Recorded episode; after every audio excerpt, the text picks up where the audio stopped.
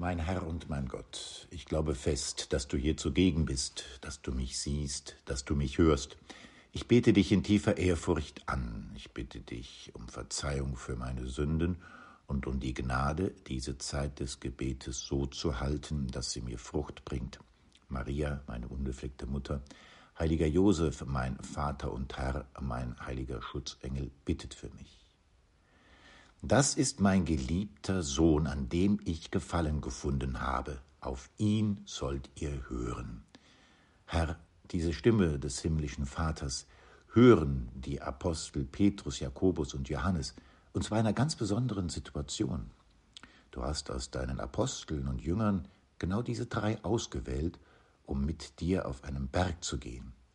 Der Überlieferung nach ist es der Berg Tabor. Und dort zeigst du dich ihnen in einer verklärten Weise. Das heißt, in der Weise, wie du im Himmel bist, in der Weise, wie du nach Ostern bist, in einer Weise, die so schön ist, dass Petrus sagt, lasst uns drei Hütten bauen, lasst uns hier bleiben, ich möchte gar nicht mehr hier weg, das ist der Himmel auf Erden. Herr, wieso hast du eigentlich diese drei ausgewählt und nicht die anderen? Vielleicht, weil diese drei auch jene waren, die dich begleitet haben an einer der dunkelsten Stunden deines irdischen Lebens in der Ölbergnacht, als du Blut geschwitzt hast?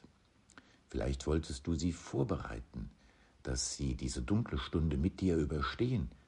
Und vielleicht hast du so geholfen, dass Petrus, obwohl er dich verleugnete, umgekehrt ist.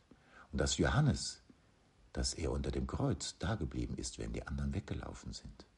Wir wissen es nicht. Jedenfalls zeigst du dich den Aposteln in unterschiedlicher Weise.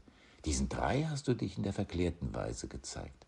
Aber zum Beispiel dem Apostel Thomas, den wir dem wenig schmeichelhaften Namen Ungläubiger gegeben haben, ihm zeigst du dich nach deiner Auferstehung in einer Weise, dass er vom Unglauben zum Glauben gefunden hat und das schönste Bekenntnis gegeben hat, das die Apostel überhaupt gegeben haben mein Herr und mein Gott. Herr, am heutigen zweiten Fastensonntag betet die Kirche, Gott, du hast uns geboten, auf deinen geliebten Sohn zu hören. Nähre uns mit deinem Wort und reinige die Augen unseres Geistes, damit wir fähig werden, deine Herrlichkeit zu erkennen. Ja, Herr, jedem von uns möchtest du deine Herrlichkeit zeigen. Nicht so spektakulär wie auf dem Berg Tabor, und doch, jeder auf seine Weise soll dich erkennen. Doch dazu müssen wir offene Augen haben, offene Augen des Herzens und der Seele, damit wir deine Herrlichkeit auch in der Verborgenheit des irdischen Lebens erkennen. Herr, ich möchte eine Geschichte mit denen, die mit mir beten, teilen, die, die, natürlich, die du natürlich viel besser kennst als ich, weil sie von Ewigkeit her, glaube ich, von dir so geplant war. Es ist eine Begebenheit, die ich letztes Jahr in Mombasa erlebt habe.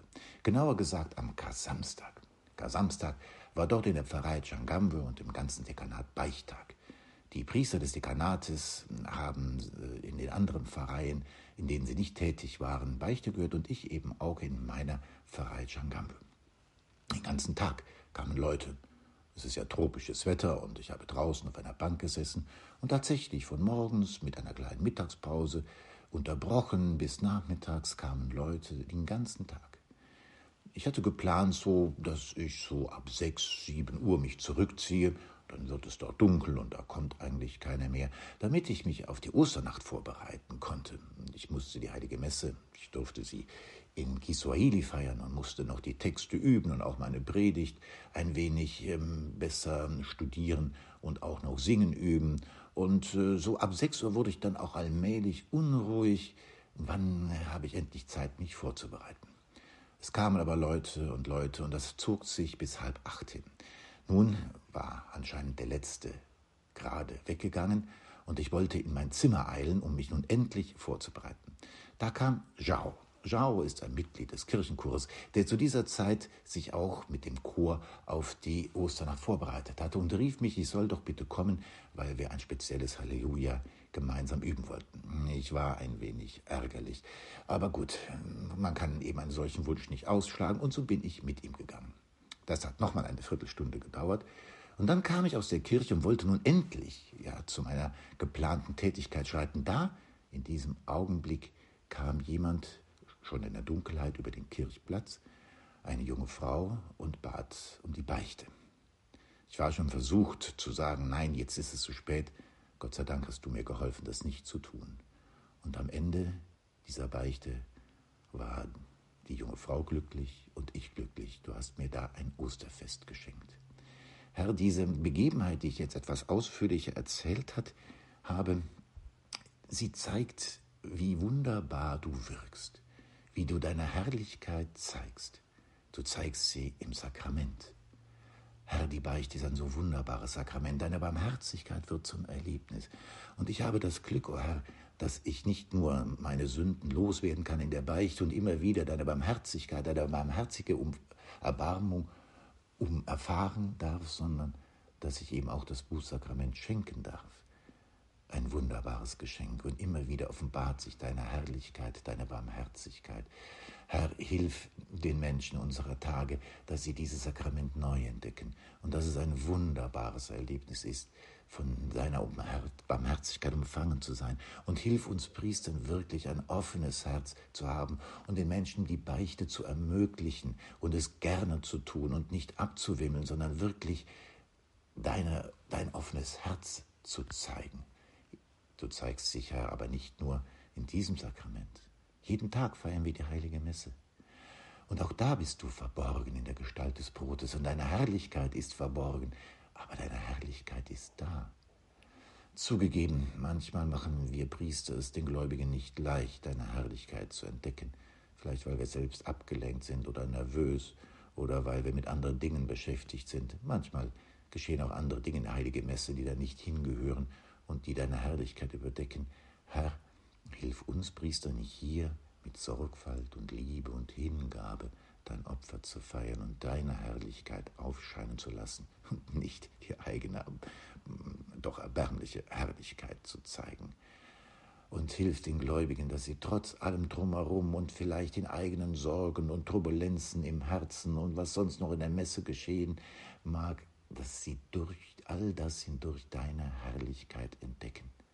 Und, o Herr, Immer wieder denke ich, es ist auch ein Geschenk, dass du dich nicht dort in der deiner verklärten Gestalt zeigst, sondern in deiner verborgenen. Könnten wir das aushalten, dich täglich, dich, den Schöpfer des Himmels und der Erde in Händen zu halten, wenn wir dich unverhüllt schauen dürften? Könnten wir das überhaupt ertragen? Mutmaßlich nicht. Aber Herr, du zeigst dich nicht nur in den Sakramenten, sondern eben auch in Menschen. Ich denke da an Jao, Chao wusste nicht, was er tat, als er mich rief, um äh, zum Chor zu kommen und das Halleluja zu proben. Aber dafür hat er gesorgt, dass ich genau zur rechten Zeit aus der Kirche kam, in dem Augenblick, als die junge Frau über den Kirchplatz kam und niemand war mehr da. Normalerweise ist kein Priester mehr um diese Zeit draußen und normalerweise kommen auch keine Gläubigen. Herr, du hast Minutenarbeit geleistet mit der Hilfe von Zhao, der mir doch erst auf die Nerven ging, weil er mich vor meiner Arbeit, die ich selbst geplant habe, scheinbar abhielt. Herr, hilf uns in den Menschen, die uns manchmal zur Unzeit begegnen, dich zu erkennen und als sie als Instrumente deiner Herrlichkeit zu sehen. Ja, Instrumente deiner Herrlichkeit, Menschen, die uns nerven. Ich gebe zu, das fällt mir nicht immer leicht, aber ich bitte dich, hilf mir, dich in den Menschen zu entdecken, die mir begegnen. Manchmal sind es eben solche, die mich zu stören scheinen, und es später enthüllt sich, dass sie deine Instrumente sind. Lass mir, gib mir ein offenes Herz für die Menschen, egal in welcher Situation, und hilf uns allen immer wieder den Menschen, die wir begegnen, darin dich zu entdecken und deine Herrlichkeit. Tja, und dann gibt es auch noch diese Situationen, die wir nicht geplant haben, die nerven, wie zum Beispiel, dass ein Plan, den wir gefasst haben, nicht aufgeht, dass Dinge geschehen, die wir nicht wollen. Ich erinnere mich beim Weltjugendtag in Rio de Janeiro. Ich wollte am letzten Tag, als der Weltjugendtag vorbei war, auf den Corcovado gehen. Das ging aber nicht. Das führte mich dazu, dass ich eben nachher in der Kathedrale landete. Und dort kam auch jemand. Zu dieser Zeit, als ich gerade einige Minuten da gesessen habe und wollte beichten. Na, immer wieder ist es das Bußsakrament, Herr, das du so wunderbar einfädelst. Die Situationen, die schief laufen, sie können zum Heil werden. Lass uns nicht zu traurig sein, wenn Dinge nicht so laufen, wie wir wollen. Herr, du rufst uns deine Herrlichkeit sichtbar zu machen. Ein offenes Ohr, ein offenes Herz, offene Augen für deine verborgene Herrlichkeit zu haben.